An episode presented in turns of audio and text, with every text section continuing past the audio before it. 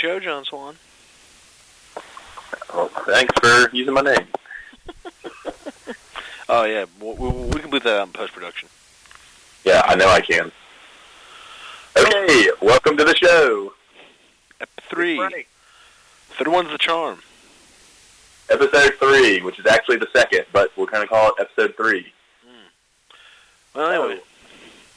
We got a special treat with plenty of tricks this week. It's our Halloween episode. All right, that's plenty of puns there to start it off. Okay, it's a good start. Shut up, Clayton. Well, you know, I think maybe we can start off with just saying, you know, if any of you listeners out there ever doubted Chiboy about what we know about NC State sports, you know, I believe the word ass blasting or butt pumping was thrown around about 15 times last podcast in previewing this Louisville matchup. Yeah, the greatest trick the devil ever pulled was convincing a handful of NC State fans that we could actually beat Louisville. Mm-hmm. And just to be clear, by ass-blasting, we knew we weren't going to cover the spread, but 44 points in the first half. Although, you know, I think ESPN and a lot of people are sleeping on, NC State won the second half, 13-10. Hey, it is a tale that you have, unfortunately. You know, first tale with it. Yeah. You're only as clean as your last shower. And, you know, we came out winning the second half, so I think we got a lot of momentum riding off here. So, Big Frank, how much of the game did you actually watch? 4 minutes total. That's probably close to mine. I think I maybe watched 10 minutes of game time, which is probably around like 30 minutes of actual time. Mm-hmm. Yeah, no, it was. I watched 4 minutes, as in like I watched it and then turned over to the game I had gambled on, because I am full-fledged back into gambling. But yeah, there's no need to watch that. I mean, it's pretty obvious that they have the clear-cut Heisman at home. You know, we couldn't. I don't know if there's any offense in the world we can stop at this point, besides maybe St. Mary's of the Blind, as my hilarious father would always make that joke. But yeah, no, it was just we're outmatched, we were outclassed, and really showed up on the field. Yeah, we match up like shit with Louisville too. They're so quick on the outside, and our corners suck. Yeah, I mean, but you can't get too mad. I mean, they're a nasty team.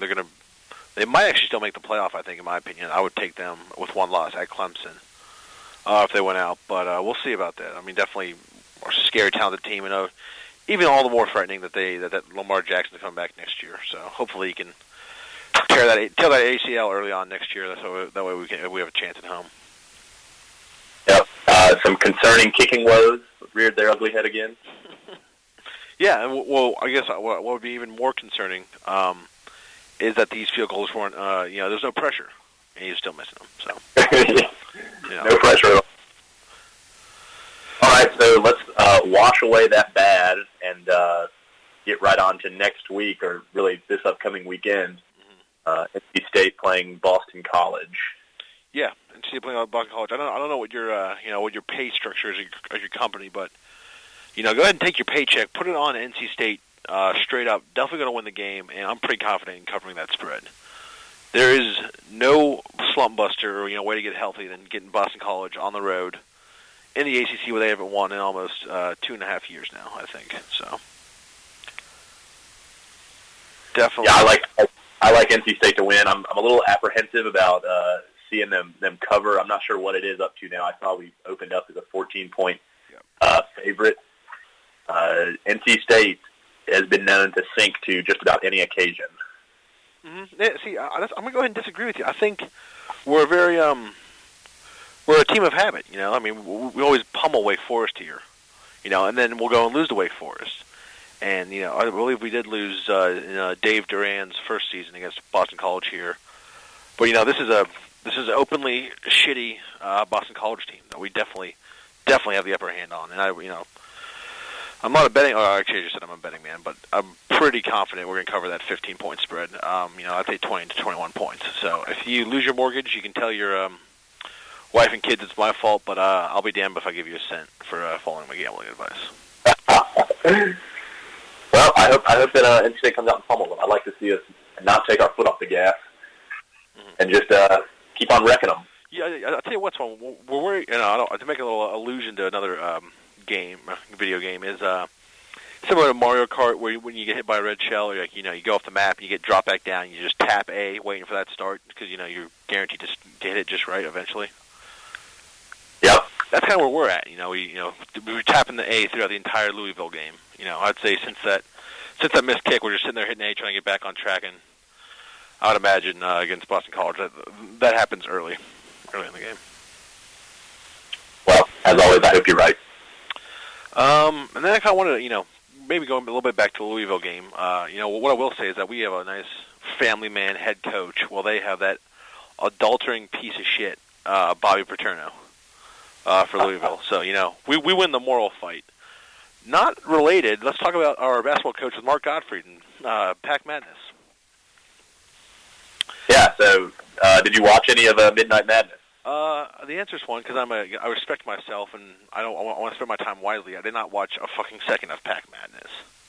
I didn't either. Yeah.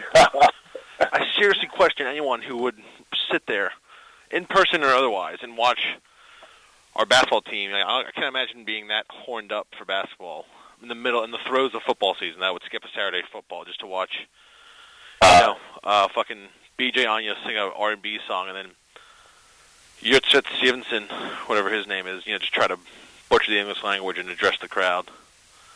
So I know exactly at least one person that is very into Midnight Madness. I'm not going to say his name, but it rhymes with Squash Deal. Oh, really? Squash Deal?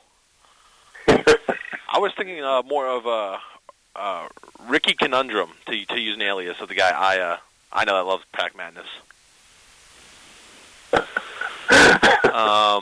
Anyways, moving on. Actually, a nice little thought came to me just now, John Boy. What do you think about all the Trump supporters, being anti-immigrants and Muslims, but yet letting Yurtsev Sevinsen, the guy from Turkey, come over and play? I mean, that's in the heart of ISIS. I think, more objectively speaking, Syria would be in the heart of ISIS, but I can see your point. Oh, whoa. Are you a poli-sci major or something, buddy? No, just took a world history class in high school, so I kind of know a little bit of geography. Okay, well, I mean, I'd counter that with saying I don't know how much Trump you watch, but he's been telling us the world, the war is all around us, Swan.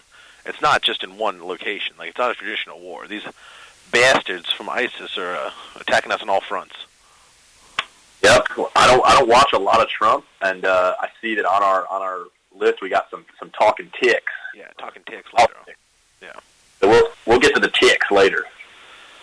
Okay. Well, I guess moving on from Midnight Madness, I had my own little version of Midnight Madness today.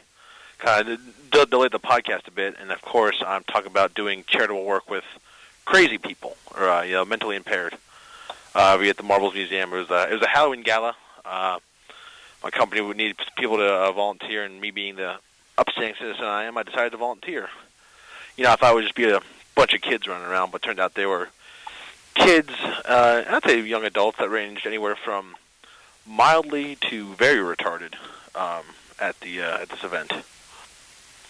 Oh my. Now, one thing they did stress was verbiage. There's words we don't use anymore to describe these mentally handicapped, learning impaired people. For example, if I were to say retard, what do you think the correct word or phrasing would be, if you had to guess? Handicapable. No, actually, it's a person with a impairment is how they like to say it. What about the term quad or quaddy to describe a quadriplegic? How would you say that politically correct in your mind? Quadriplegic. No, person with a quadriplegic, or with quadriplegia, or whatever the active verb is. Okay. And then what about someone who had schizophrenia? What's the political correct way to say that nowadays, you think? I have no idea. It's actually been called, now it's okay to just call him a Lashitsky, is actually the is the go-to, is the most preferred nomenclature nowadays for schizophrenics. So. Oh, God. So anyway, yeah, I'm there doing my service. My job is to man the the monster matching station, which is where I bury a bunch of various vegetables in the dirt, and then these kids come through, and I try to entice them to play my game and match the vegetables from the two different troughs together. Very delightful. Did you dress up? Sorry? Did you dress up? We were encouraged to, but I did not because, too full. I kind of forgot, but also, my costumes all have to be handmade because they don't even make my size for costumes, except for like the whoopee cushion costume. And I've been that a lot, so there's no point in me doing that again. Are you going to be dressing up this weekend? I'm not. I'm going to the mountains with your buddies Joey Keefe and Zach Som. So, yeah, I'm not going to dress up to sit around a cabin with a bunch of people. That's not in the playbook. Getting back to the kids I was helping, I couldn't help but imagine, I don't know if you want to have kids someday, Swan, but can you imagine anything worse than, being so happy to have a kid and it turns out to be a horrible burden on your life, like these impaired kids are? I think that is a concern for most parents. Yeah, it's a cruel twist of fate. I also noticed a bunch of frumpiness going around. How frumpiness? How so?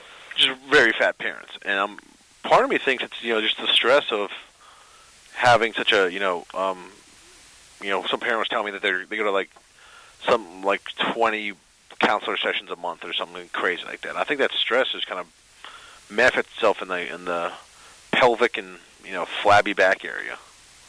So does that discourage you from having kids? No, not at all. But I'll be very disappointed if my kid is has a touch of the tarred brush. And if you have a impaired child, how do you think the stress would affect you? Maybe it's a double negative. That's a good point. Maybe I'll just lose all the weight. But that's next to impossible. We'll see about that. But what was really funny is that I was there being nice to all these kids, and then all of a sudden they started giving me a bunch of shit. They started shit talking me.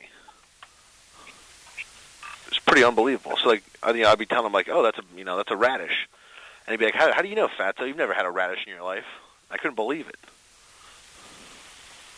These kids were just murdering me, burning me for their parents. Yeah. Absolutely scorched. Yeah.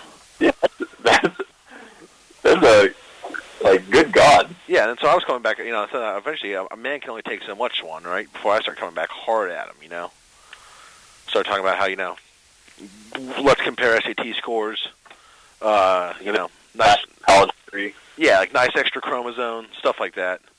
They didn't really let, and then I won't be volunteering there ever again. But it was, it was eventful. I thought, you'd all enjoy hearing about it. That is quite a night. Nowhere near as interesting as mine. Yeah. So, anyways, I guess it's time to move on to our guest of the night. Just a quick shout out. I know we threw some barbs John Howell's way last ep, and we wanted to have him on. We wanted to have him on just to retort and maybe throw some sick burns of his own somewhere, But he said he didn't want to come on, right, John? Yeah, he politely declined. Well, then I am left to conclude there must be some sick sale at Victoria's Secret for the push-up bras his sweet, sweet cans need. Because otherwise, I don't know what that dude does besides just buy the nice, comfy bras for his perfect pert rack.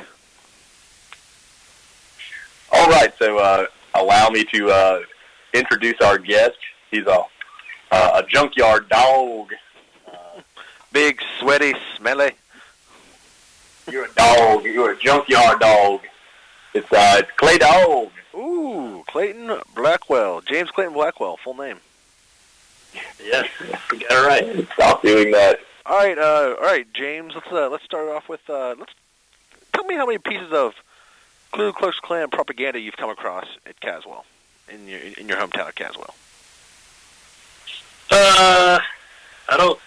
I haven't seen any in person. There's supposedly a bridge right down the road from me where they come to congregate and do various nefarious things. But if you look up, I believe it's the Loyal White Knights on Google. They're based in Castle County. Went on there one time. I'm probably on a watch list now. But they've got a variety of racist and anti-Semitic jokes. If that's your cup of tea. Sure. Oh my God, yeah, they are. It's pretty bad website. Jesus Christ! There's a little baby at the end. Oh my! I'm not even kidding you. At the bottom of their website, there's a little baby. White lives matter. Like a cute little baby. That's what it says. What the hell? All right. Oh, sorry. Well, let's stay on course here, Clay. Why don't you describe to the audience what it means to clay dog a woman or a man, I guess, for that matter.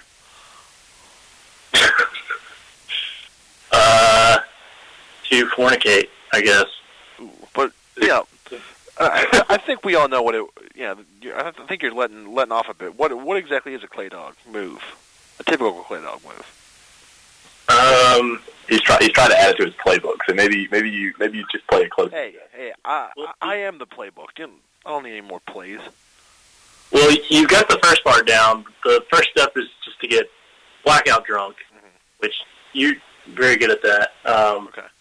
And then the next step is just to drunkenly babble to any girl in the vicinity and hope something happens. So I think in that case, why aren't you just rolling in it, Big Frank? I think it's Clayton's being a little bashful, and the clay dog move was to wait till everyone fell asleep and then stumble down Hillsborough Street to some part of campus and just beat up some poon.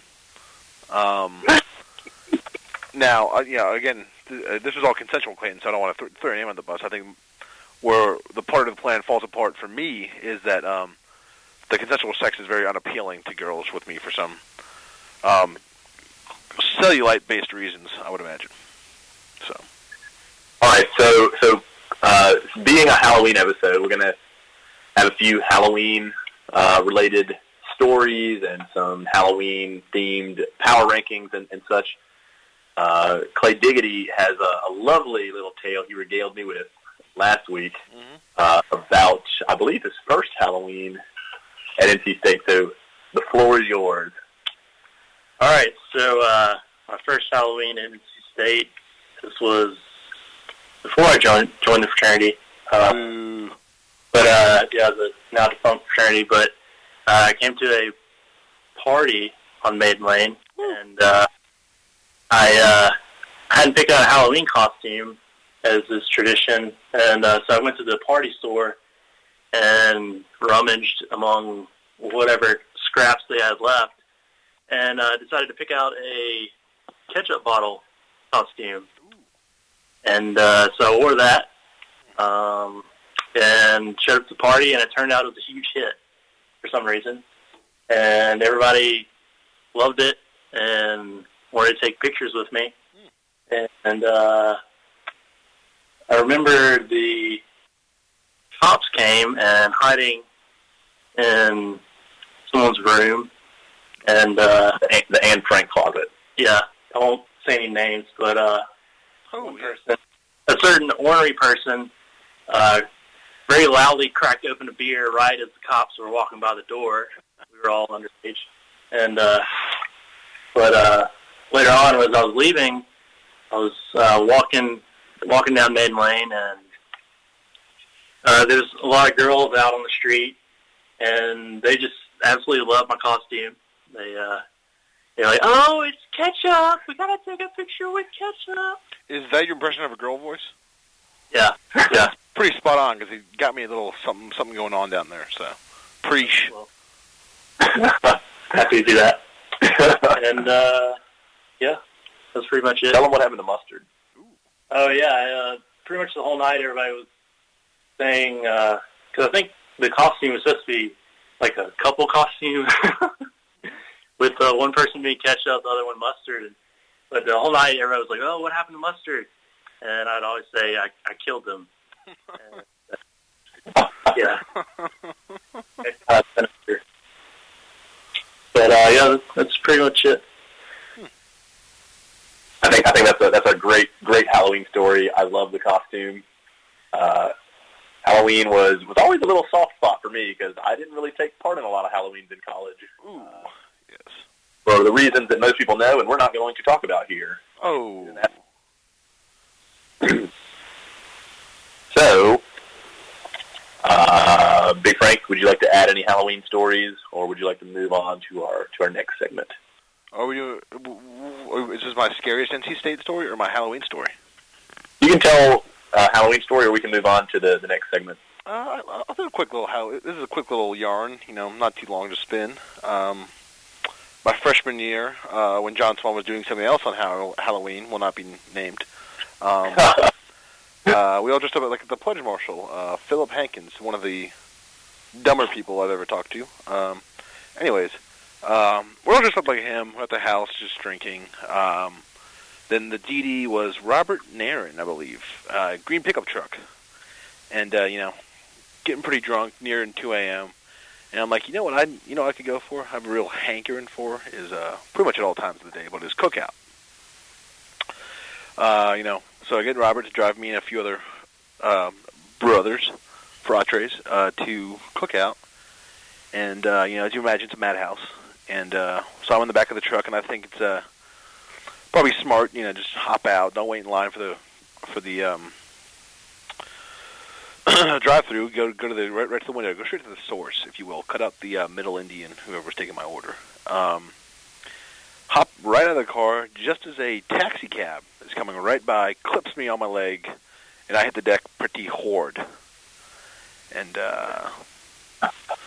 lots of jeering from the crowd. I was wearing a helmet because Philip Hankins was stupid and always got the helmet award in our fraternity, so I was wearing a helmet to be like him. And so I kind of gave it a nice little testaroo, and it worked just fine, but the cabbie got out and was very upset, was very, concerned that he had hurt me, and in some way I was going to sue him in my, underage drunken state. But, nothing, it was fine. No one really bought me any food or anything, and kind of was a little awkward there for the next 20 minutes while I waited in line, just because didn't have a whole lot to talk about. But, yeah. So I actually do have a quick Halloween story I want to tell. It was my freshman year at NC State as well. And in typical freshman form, I procrastinated, didn't really decide what I was going to be until the night of. And I'm rummaging through my closet of just a bunch of random shit I have. And at the time, I was working at a place in Apex called Dream Sports, and I had my referee jersey or uniform or whatever. So I put that on, and my roommate at the time, whose name was Nick, and he was the good Nick, not the Nick next year. Not the blow drying the butthole, Nick. We could talk about that again. We could talk about that another time. But the good Nick, he wore my boxing gloves, and so we were going to go kind of as like a roommate couple, if you will. I was the ref, and he was the boxer. We went to our now defunct fraternity and soon to be demolished fraternity house, and little did I know there was going to be a pokey trainer and a bunch of Pokemon there. One of whom was Robert, one of whom was John Howell. And so basically I stood in the backyard of his fraternity house and reffed pokey battles all night. Interesting. I'll give you three guesses if you can try and guess who the pokey trainer was. David Lee. No, David Lee was also a Pokemon. Three guesses. Oh, yeah, because he's a pledge. Let me give you a hint. Jim Biglin. I was going to give you a hint, and it's not Jim Biglin. Okay. You want the hint now? I'm going to go Sans hint. Chris Robinson. Yes. Who? Chris Robinson? Yeah! Yeah, that's right. Ding, ding, ding. Ooh, quick little side note. The wedding this weekend, Chris Robinson was making many comments about how getting a DUI is not a big deal. And, I like drinking and driving as much as the next person. But getting a DUI is absolutely a big deal, so... Fuck on that guy. Yeah. So he was like, Chris was there? Yeah, he was there. Man, I'm like kind of butthurt that I didn't get invited. Yeah, well, AJ's a stupid loser and a dummy, and I hope he gets divorced soon. So, blah. Oh, wow. That's harsh. All right, so I think it's now time to move on to our next segment, which is the scariest NC State moment. So that's basically, as an NC State fan, we're put through lots of ups and downs. And the three of us tonight, our guest is going to be included. We're going to talk about what the scariest NC State moment is. So, Big Frank, you want to go first or I can go first? Yeah, I'm going to pass the ball to you. All right, so my scariest NC State moment takes place in Atlanta. And this involved a trip with my co-host, Big Frank, and another guy named David, who we've mentioned a few times. We're watching NC State get absolutely pummeled, which is nothing new to me. And we leave the Georgia Dome where the game was taking place and find out that a Tennessee fan, died at the game. Yes. And so we're all talking. There's probably, I don't know how many people the Georgia Dome holds, maybe like 70,000 people. So we're like, 1 in 70,000 people die at an event. Do you still go? And I said, yes, I still go. And the more I thought about it, I thought, damn, those are good odds to not die, but you still might die. And as I'm thinking about this, I start to get into an argument with a Tennessee fan who was actually a Duke fan disguised as a Tennessee fan. Yeah, fuck that guy. And being as drunk as I was, I mistakenly called Mike Krzyzewski Coach Calipari. And apparently to Duke fans, them's fighting words, because I got sucker punched, and down goes Frazier. And all of a sudden, there's all sorts of Tennessee fans on top of me. I'm getting punched, and I think I'm honestly going to die. And some Tennessee fan, like, extended his hand down into this pile to me and pulled me up and told me to get the hell out of there. And so David and Big Frank and I ran right as the, like, riot police came out with their batons and started, like, beating people down. And that is my scariest NC State moment. All right, Clayton, do you have a scariest NC State moment? Well, not anything like that. It can be scary like this too. I watched NC State lose to Florida on a last-second buzzer beater by Chandler Parsons in overtime because Farnell Degon couldn't hit the front end of a 1-and-1. That was pretty scary too.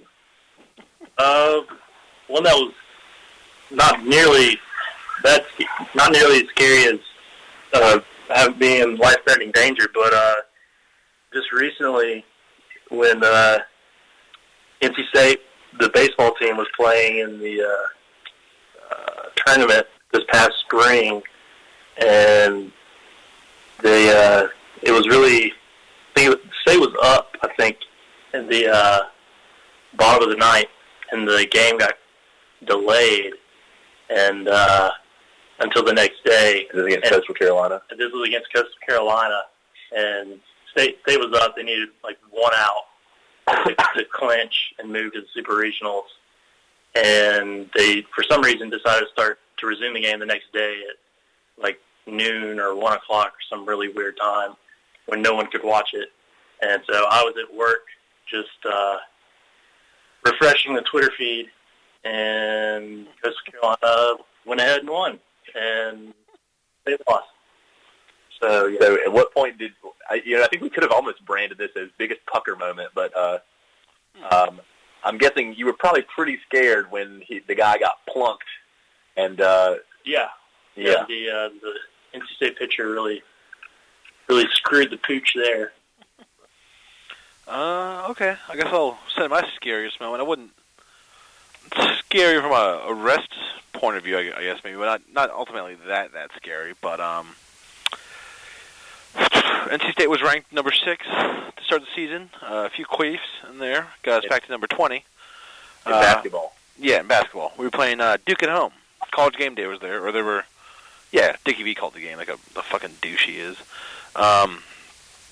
Anyways, the game was at NC State, so we were like, oh, we're students, we'll all go. It'll be a gay grand old time. Only problem is the game was at noon, so we get there quite early at the ass crack of dawn. And from there, we drank Friday night, feeling pretty loose. Actually told my friend to be ready at 7:50 sharp, or he wasn't getting a ride from me. Woke up with a very dry tongue, and it was 8:50. We were very late. Went to pick up Marcelo, our friend, who was supposed to come with us, and he had pissed himself in his bed, so we had to wait for that to clear up. But anyways, you know, everything gets fine. We're drinking our Busch Ices, getting ready for the game. You know, pre AM again, the ground's frozen, very cold. And I get in the game. You know, I'm probably 9 p.m. trashed at noon on a Saturday, so it wasn't the greatest look for me. But, you know, it was a big game, like I said. We got there late, so we were very high up in the stands. Very steep at the top level. Again, not the best place for a very large, terminally obese man. Anyways, and, you know, Scott Wood actually hits a three, I believe. The first score of the game for us was a Scott Wood three.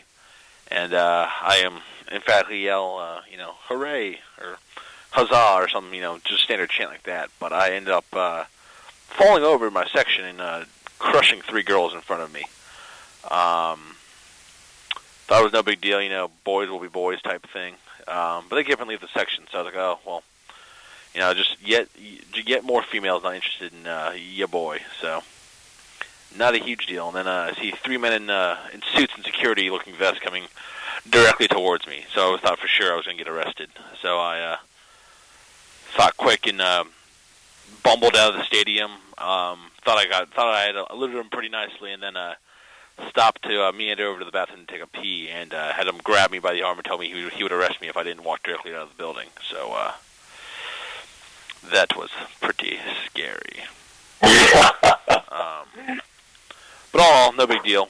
Peed in a bush outside, walked back to AJ's house, and the very hospitable and nice AJ Kamal, and fell asleep on his couch because I couldn't work his TV. And I woke up to someone punching me in the stomach telling me we won. So, happy ending. Happy ending, but very scary in between. Oh, man. Oh. Mm-hmm. Great scary moments. There's lots of scary moments being an NC State fan. Yeah. All right, so in the interest of time, we're going to move it on along to our candy bar rankings. Ooh. Big Frank, you're going to go last. Okay. Just, I want to hear what yours are. We're going to let our guests go first. Mm-hmm. And I'm going to call this now, Clayton's got some weird candies up there. He's a very bizarre guy who likes weird snacks. I guarantee he's got like a Take Five or like a Fifth Avenue bar on there or some shit. Oh, man, I can't wait to tell you mine, then. I think mine are pretty standard. Fuck you, Clayton. All right. Number 5, I have Milky Way. Not the normal Milky Way, the Simply Caramel. Ooh. It's got extra caramel. Ooh, okay. I like that. Very creamy. Number 4, I have Kit Kat. Yeah. Which is actually, if you're asking... I won't say his name. It's a personal favorite of someone else. But number 3, Twix. Oh. Left Twix or right Twix? Right Twix. Uh-huh. 2, I have Mr. Goodbar. Oh, very nice. Come on. Very underrated candy bar. Those are delicious. Very simple. Chocolate and peanuts. And number 1, Snickers. Which I usually have for breakfast every day. Yeah. Wait, Clayton, what was number 1? Your connection broke up. Snickers. Ah, you fuckface. All right. All right, John. Go ahead. Kick mine off. Number 5, coming in at fifth for me. Is $100,000. Love $100,000. It's delicious. Number 4, I think it's a sneaky little favorite. I didn't really have this until I was maybe 12 or 13. A Take 5. The pretzel inside really does it for me. Yeah, God. All right, now we'll get to a few more conventional ones. Number 3 is Snickers. Snickers is great. To me, it's a great anytime. Yeah. Anytime. Absolutely. Good year round. Mm-hmm. Number 2, but it's a 2 that trends back towards 3. A Kit Kat. another good kind of all-year candy. Yeah. My number one is Reese's, and the reason is because you can get the little pumpkin-shaped Reese's packets specifically for Halloween. It's just a nice little treat that you know falls around the corner. Mm. Okay. That's interesting. Reese's, number one. Yeah. I want to give a disclaimer. I thought about doing peanut M&Ms, but I thought that was too cheap, even though it's a, Reese's aren't technically a candy bar, but Swan did those anyways. Reese's is a candy bar. It's not my fault they put them in circles. Yeah, well, anywho, number five for me is Kit Kat. I would have put them higher, but you fucks both chose them, so I didn't want to follow the bandwagon. But yeah, Kit Kat's absolutely delicious. I actually found a king-size Kit Kat under my seat in my car the other day, and boy, me was that a treat. I was I was a happy camper chomping that thing on my way to work. That was pretty sweet. Was it melted?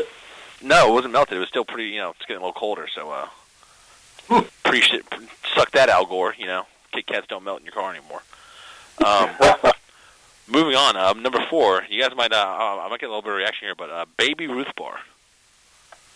Oh yeah, very good. It's kind of like a Snickers without the caramel, or without the caramel, if you will. But pretty nice chewy nougat. Number three. I'm surprised no one mentioned it, to be honest. A Hershey's cookie and cream bar. Okay. That's a dark horse pick. Okay, well, I thought I'm a little upset about that. Number two, this is astonishing that neither of you picked Fast Break. The hell's a Fast Break?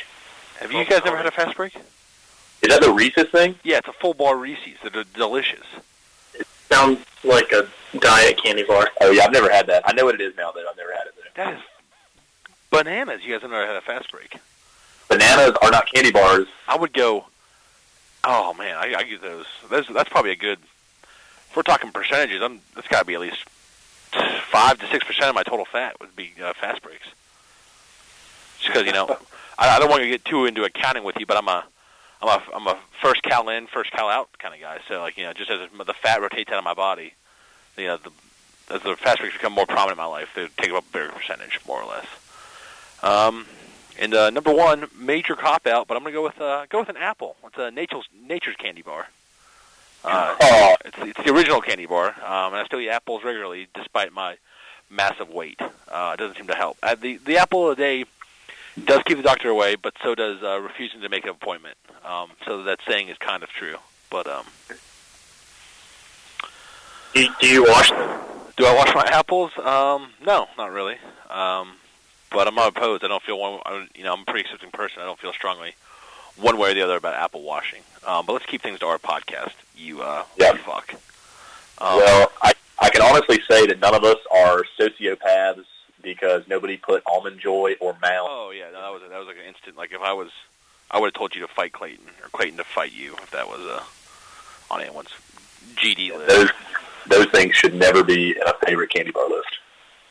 Yeah, that's a good point. It's a marker for just a bad judgment. Yeah.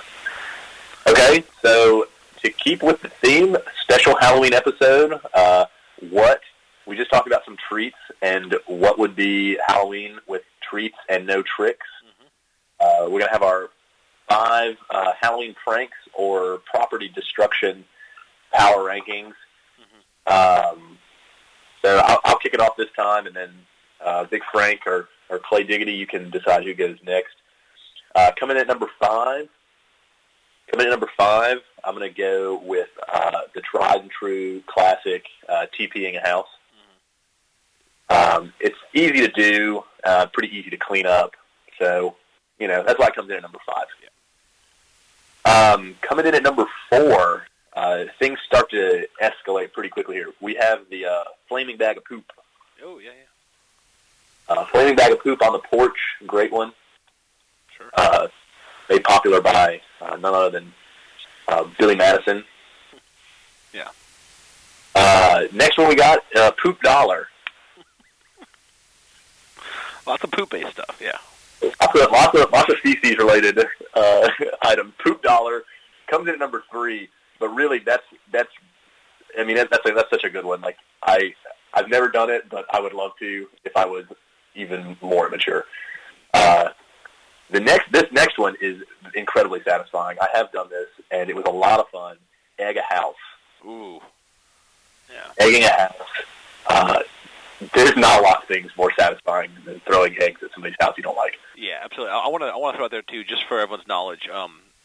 A good way to tell if one of your friends shouldn't be your friend anymore if they're just a raging pussy.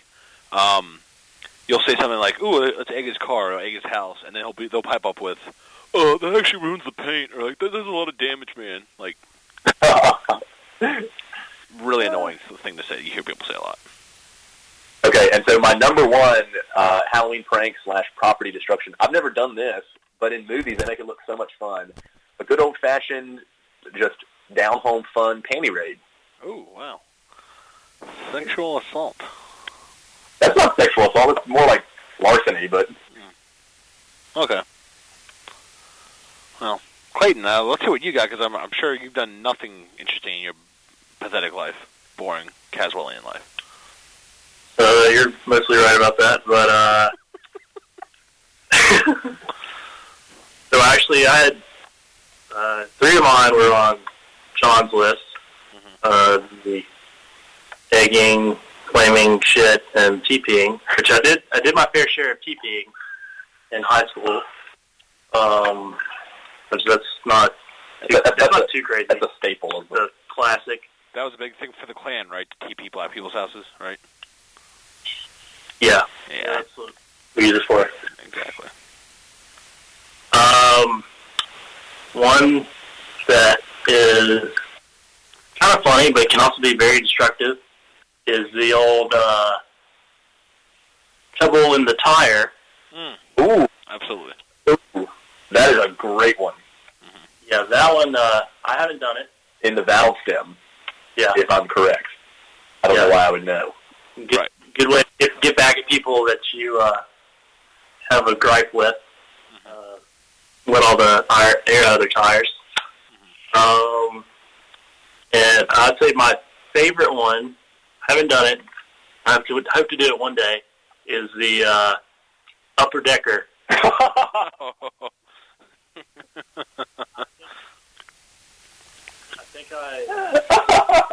think I threatened it to a certain Canadian roommate I had this past year. I threatened him with an upper decker about once a day. Never actually did it, but I'm not that mean. Mm-hmm. But yeah, that's interesting because what's the point? I don't understand. One time in my high school days, I did do that at the Arby's bathroom locally.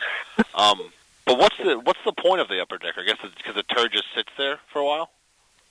So, the water in the back of the toilet is supposed to be clean, and when you flush, that clean water comes down into the bowl. Mm-hmm. So just poop water you're putting out there. Poop in there. It's going to dissolve and get all murky brown, and when the person flushes, a bunch of poop water is going to come down into the bowl. I got you. Okay. All right, well, thankfully, because I didn't come from the village of Caswell, I don't have too many repeats with you guys. Number one is kind of, it's not that bad, but given the amount of time that goes into the activity in the first place, it's a fun little quick one you can kind of ruin someone's day with, especially this time of year and around Halloween, is bags of leaves people have over there. I don't know if you guys had that where you grew up, but in my area, people always, put their leaves in the bags and put them on the curb to be picked up by the trash man. So you can just run away, run around, take the leaves and spill them all over the place, throw them out into people's cars and stuff like that. And not a lot of damage, but still fun and pretty satisfying as far as, causing. That's more of a lighthearted mischief. Next is similar to Clayton's, but more property damage. Like, later on in college or high school, one of the things you would do is take beer bottles and shove them under people's wheels. So as soon as they drove, they would pop a tire real nice. This next one is not very classic. I don't think many people have done it besides yours truly. But one time, I believe my junior year of high school, we were playing a whole bunch of pranks on Halloween. And I took a pumpkin off someone's deck and defecated in it and put it back. So they would open the pumpkin one day and see my glowing turd in there. pretty nice little prank, just because it's unexpected and it can sit there for a good bit until. Well, the other part I like about the prank personally is that you always anticipate some husband having to clean out, or some just dad around the house having to clean out the pumpkins and being kind of irritated on a Sunday. Maybe he wants to watch football. The last thing he wants is to pick up his pumpkin and see a nice turd through the little eye holes, just stinking right back at him. But I don't know how popular that one is. The next one that I never really did, but my friends were always big into, was kicking mirrors off cars. So, the mirror sticks out real nicely. Very easy just to lift your heel up and make flush contact and pop that SOB right off. Fortunately, some of our friends later on in high school got a little too turnt and would do that to people we knew. People that knew they would do that, and people that they were at the party with. So, you got to be a little careful with that one. But definitely in the realm of satisfying. But nowhere near as satisfying as my number one, which is breaking mailboxes. Absolutely love it. Just generally the best way to do it a little quietly is to run up and kick it right at the base where the box actually sits is its weakest point, and you just kick them right over, and it's fantastic. You don't need a bat or anything.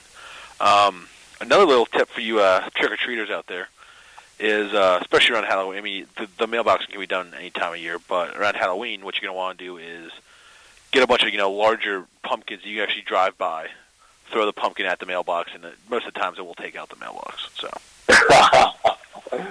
Oh, man. Yeah. Very satisfying. So that, I think we give the listeners a lot of ideas for different tricks they can pull this weekend. Mm-hmm. So, better look out, kiddos. Yep. Moving on, I guess we're going to have a quick little Talk and Tick segment. Talk and Tick. Talk and Ticks, which, of course, is short for politics. So I'm going to try to catch you guys in a classic interviewer trick. Swan, how do you feel about Obamacare? I think it's okay. I already have health care, so I don't really care. You fucking piece of shit. Don't you realize people don't have health care in this country? Don't you care about those people? Yes. Oh, you do care about those. You just care enough to give them health care, huh? Yeah, pretty much. You're racist. All right. And that was Talking Politics. Talking Ticks. Talking Ticks. And now I have a little announcement to make. It's kind of on the heels of Talking Politics. There's a lot of unjust injustices in this world, Swan. And at some point you have to take a stand, correct? Right. Say that again. There's a lot of injustice in this world. At some point you have to take a stand, correct? Yeah, of course. Absolutely. So I'm very much upset with this whole tranny issue. These bathroom laws in North Carolina. So, until Governor Pat McQuarrie, or whoever the next governor is going to be, probably not Pat McQuarrie based on what I'm seeing in the approval ratings I'm making up in my head right now, I, Aaron Somm, will not lose one of my 347 pounds until Pat McQuarrie repeals his HB2 law. What that means is essentially a fat strike, Swan. I like it. Yeah, because anyone can just, it takes no effort just to not eat, go on a hunger strike. But I love that by you taking a stand, it is essentially you sitting down. Exactly. Precisely. You think I want to eat, 2 McDoubles as, a midday snack every day? I don't want to do that. No one wants to do that. But, at some point, I got to put my health on the line for the cause. Yeah, it's only right. Yeah, if you don't stand for nothing, you'll fall for anything. Exactly. And if trannies can't piss in the bathroom they want to, then what the hell's the point of the revolution in the first place? So, again, talking to you, Pat McQuarrie, I will continue to deteriorate in health, put additional pressure on my joints, and not lose a pound until you repeal HB2 and make it right, sir. You heard it here first. Fat strike. And so each week, I can weigh in, and if I lost any weight, I will solemnly swear to put it back on during the timeline of the podcast. All right, so let's go ahead and wrap this episode up with some weekend shenanigans. Yep. Big Frank, you want to go first? Or you want me to go first? I can go first. It's a pretty fun weekend for me overall. Very drunk. Not a lot of work was done, despite me needing to do some work. Just going to keep pushing that back.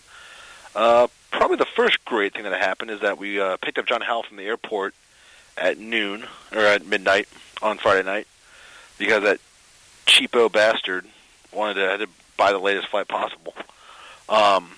Anyway, we get to the airport, and me and Christopher P. Jerky, a guest of the show, friend of the show for sure, and last week's guest, went to pick him up, doing a bit of boozing, having Ryan Riddler drive us around. And we get there, and Howell said he's waiting for his bag. So me and Gerke get the idea to walk into RDU with a few Bronsons in hand and give one to Howell while we wait at the baggage claim. It was quite a scene. No, got a lot of looks, but nothing from anyone of any authority. So little mythbusters out there. It's not illegal to drink it in an airport at the baggage claim. I believe the Wizard of Raleigh made an appearance. Yes, I was wearing my very comfortable bathrobe and sweatpants and leisure house shoes. So that, too, maybe there's a little bit of standoffishness, especially at an airport, that this guy isn't all there mentally and could snap at any moment. From there, nothing else. Got up and played golf at the butt crack of dawn on Saturday, which wasn't that bad because I got pretty drunk. Played with Luke and Luke's girlfriend's dad, so that was cool. The guy's a real bro, real brunan. A lot of classic golf jokes out of him, so that was sweet. And then went to a going away party for a friend of mine from work, who's leaving for Ohio during the day. They had a keg out there with a few other classic bro dog people. But there was a keg at their apartment, and I casually mentioned, I'd never done a keg stand before. And like the bro dogs that they were, they wanted to see me do a keg stand. So they kept asking me, and eventually I submitted. And through the process of them lifting me up and me trying to hold my own body weight, now, granted, I have been working out my arms lately, so it could be just like a little tiredness from that, but trying to lift myself up off the keg. By the time they put the nozzle in my mouth, I was well out of breath, and they put the nozzle in my mouth, and it was just and just beer went everywhere, and not much was drank by old Frank. So they count for keg stands. It was about a half count for me, so about a half a second for Sammer. After that, I went back to my usual routine, crushed a 12-pack of heavy melon way too quickly, and then fell asleep before everyone went downtown. So. Fell asleep on the couch at the party, woke up at 7:40 a.m. on Sunday. I can't imagine what those kids think of me, given that my general appearance mixed with me failing the cake stand, mixed with me not making it downtown for any part of the night. So, man, not great job saving face there, but that's what happened this weekend. That's quite a story. Mm-hmm. All right, so I'll go ahead and tell you mine. It actually starts. It starts on a Thursday. Nothing too excited happened. I met a Guinness Book of World Record holder. You can go on Facebook. If you search on Facebook for 1 year, 1,000 bars, the number 1 year, the number 1,000 bars, not the word. I met a guy in my kickball league that holds the Guinness Book of World Record for going to over 1,000 bars in 1 year on Long Island. What a douche. He was actually really nice, and he actually said he had liver failure after bar 900, and the doctor told him he should quit or he could die. And he said, "I'm not going to quit now." So really, that's just like strong perseverance and persistence, and I think honestly, Frank, you got to respect that. Yeah, I do respect it a bit. I will say, when you first had 1,000 bars in a year, I thought you meant Eddie doing 1,000 K-Pen and Zanny bars in a year, which is not that impressive, really, when you think about it. But so anyway, this guy had a bunch of free tickets to an AC/DC cover band. Ooh, Swan! I don't want to cut you off, but. You tell this guy's a big old two-shirt because he can't find friends to go to a concert with him. Okay. Allow me to rationalize that, too. He had over 50 tickets because he owns a DJ company that does bar trivia during the week, and he didn't give all of them away at bar trivia, and that's why he had extras, so he gave them to us. Take it back. Anyway, so me and some friends went to this concert on Friday, and Friday at work, towards the end of the day, I was feeling like I had that procrastinatory itch and didn't want to do much work, so I looked up this band and the venue it was playing at the Fillmore in Charlotte. So I look it up, and I realized that not only is it an AC/DC cover band, it is a breast cancer awareness concert called Rockers for Knockers, and the band is an all-girl AC/DC cover band. That's pretty cool. So one of our listeners, he affectionately goes by Popcorn, and he's a rather crotchety old Caswellian. I texted his girlfriend and said, "At what point in an all-girl AC/DC concert do you think old Jerome would get triggered?" And she said, "At the very beginning." So needless to say, we go, and I got incredibly inappropriately drunk because the beers were pretty cheap and the concert was free. So I thought, what the hell? It's Friday night. Let me cut loose. Foot loose. Yeah. Oh yeah, I was. I got so drunk that one of the opening acts came out and was playing Metallica, and I turned to my friend and I said, "I don't recognize any of these AC/DC songs. Are these some deep cuts?" That's pretty fun. And he said, "No, you dumbass, this is Metallica." So we finished up the concert. The concert ended surprisingly early, at like 9:30, and we go to a bar, a little local watering hole called the Gin Mill. Yeah. And I proceeded to continue to get drunk. Got in a little bit of trouble because it was a live band. I touched the live band's cymbal, and I don't know what you would call it, kind of like a wind chime thing. I touched those two things, and they got really mad, and they tried to kick me out. And I got a little composure and just kind of sauntered off into the crowd and didn't go back near the live band. Probably about 1:30, I black out, and don't really know what's happening. And the next thing I know, I am awoken with some kicks to the feet by two police officers, and I am sitting at the Charlotte light rail station in South End, and they look down at me and they say, "What you doing?" And I said, I'm waiting for the train. And they said, "Yeah, we see that. You know what time it is? Do you have a watch or your phone on you?" And I said, "Yeah, it's 2:30.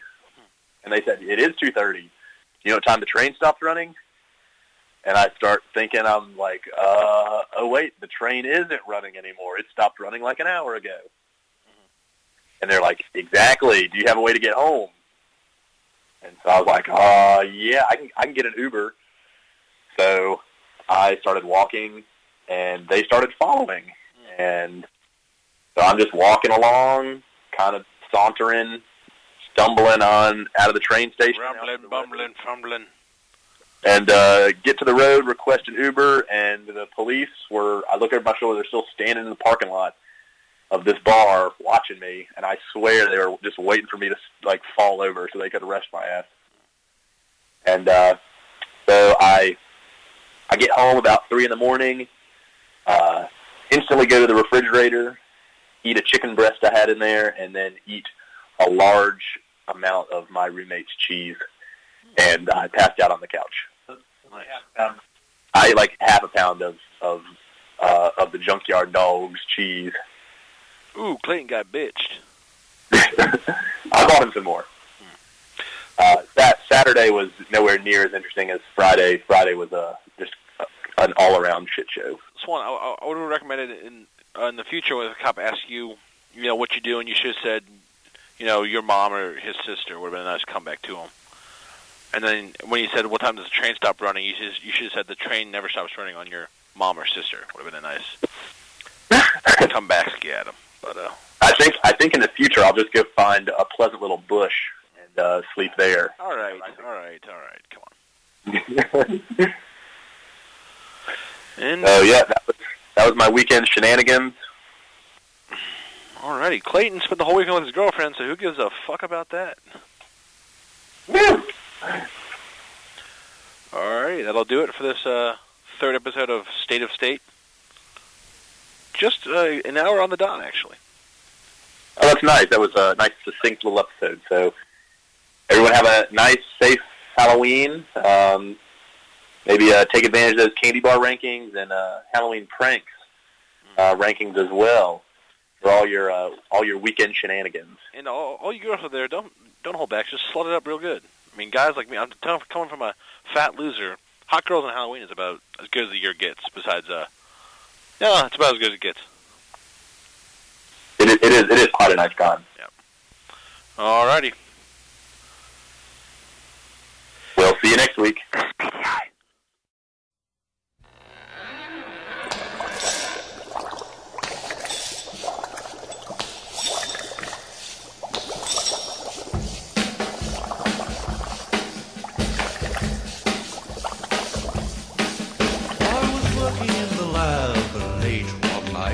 My eyes beheld an eerie sight, for my monster from his slab began to rise, and suddenly, to my surprise, he did the mash. He did the monster mash. The monster mash. It was a graveyard smash. He did the mash. It caught on in a flash. He did the mash. He did the monster mash. Wow. From my laboratory in the castle east, wow, to the master bedroom, the vampire's piece. The ghouls all came from their humble abode to get a jolt from my electrode. They did the mash. They did the monster mash. The monster mash. It was a graveyard smash. They did the mash. It caught on in a flash. They did the mash. They did the monster mash. The zombies were having fun. The party had just begun. The guests included Wolfman, Dracula, and his son. The scene was rocky, all were digging the sounds. Igor on chains, backed by his baying hounds. The coffin bangers were about to arrive with their vocal group, the Crypt Kicker Five. They played the mash. They played the monster mash. The monster mash. It was a graveyard smash. They played the mash. It caught on in a flash. They played the mash. They played the monster mash. Oh. Out from his coffin, Rack's voice did ring. Oh. Seemed he was troubled by just one thing. Oh. Opened the lid and shook his fist and said, oh, whatever happened to my Transylvania twist? It's now the mash. It's now the monster mash. The monster mash. And it's a graveyard smash. It's now the mash. It's caught on in a flash. It's now the mash. It's now the monster mash. Now everything's cool. Rack's a part of the band, and my monster mash is the hit of the land. For you, the living, this mash was meant to. When you get to my door, tell them what is said. Then you can mash. Then you can monster mash. The monster mash. And do my graveyard smash. Then you can mash. You'll catch on in a flash. Then you can mash. Then you can monster mash.